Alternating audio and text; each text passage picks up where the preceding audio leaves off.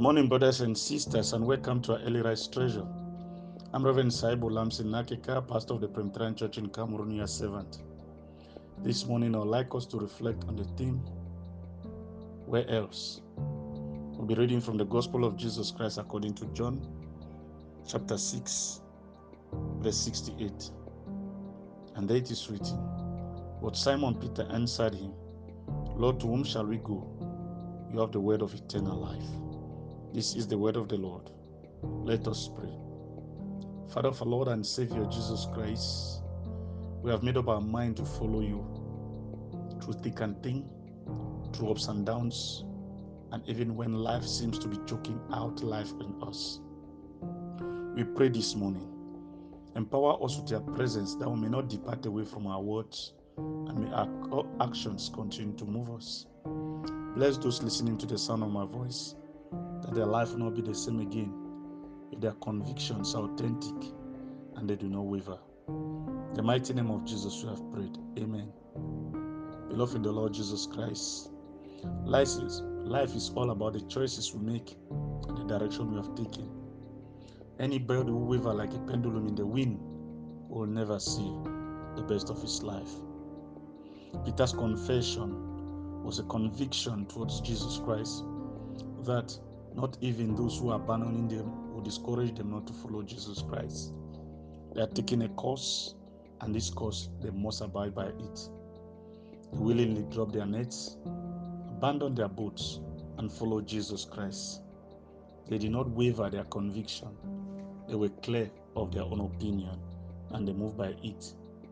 They have seen something greater than money, fame, and position. They have seen someone who provides all, even the means of emptiness. That is Jesus Christ. Lord, to whom shall we go?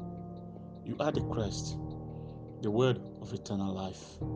You are the one who gives life and death. And if we can abandon you, where else shall we go? Beloved in the Lord Jesus Christ, your job in life should be able to give you the following experiences to grow.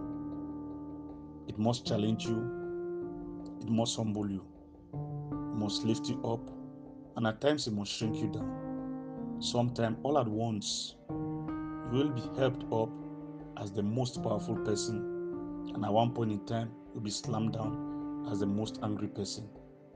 Even if it is not pretty or perfect, your story is what you have, what you will always have. It is something to own.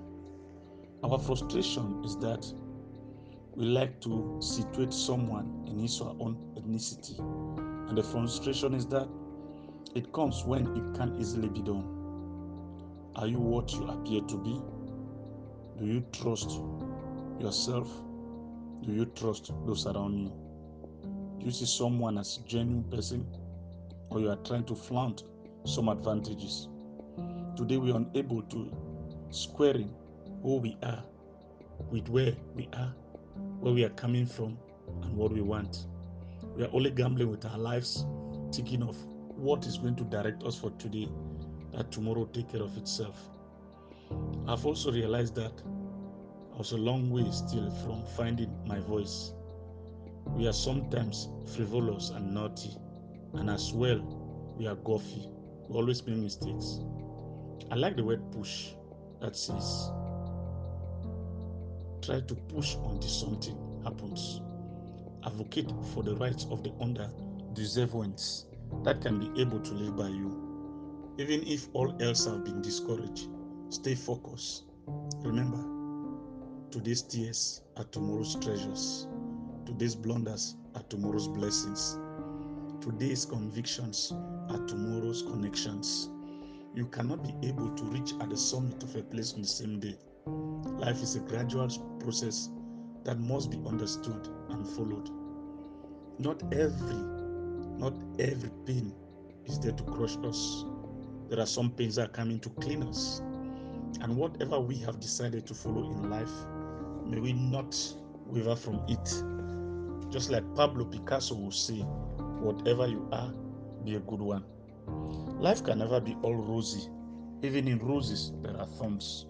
But those who have a sense of direction and conviction, they don't consider the roses. They don't consider the thorns in the roses, they consider the roses in thorns.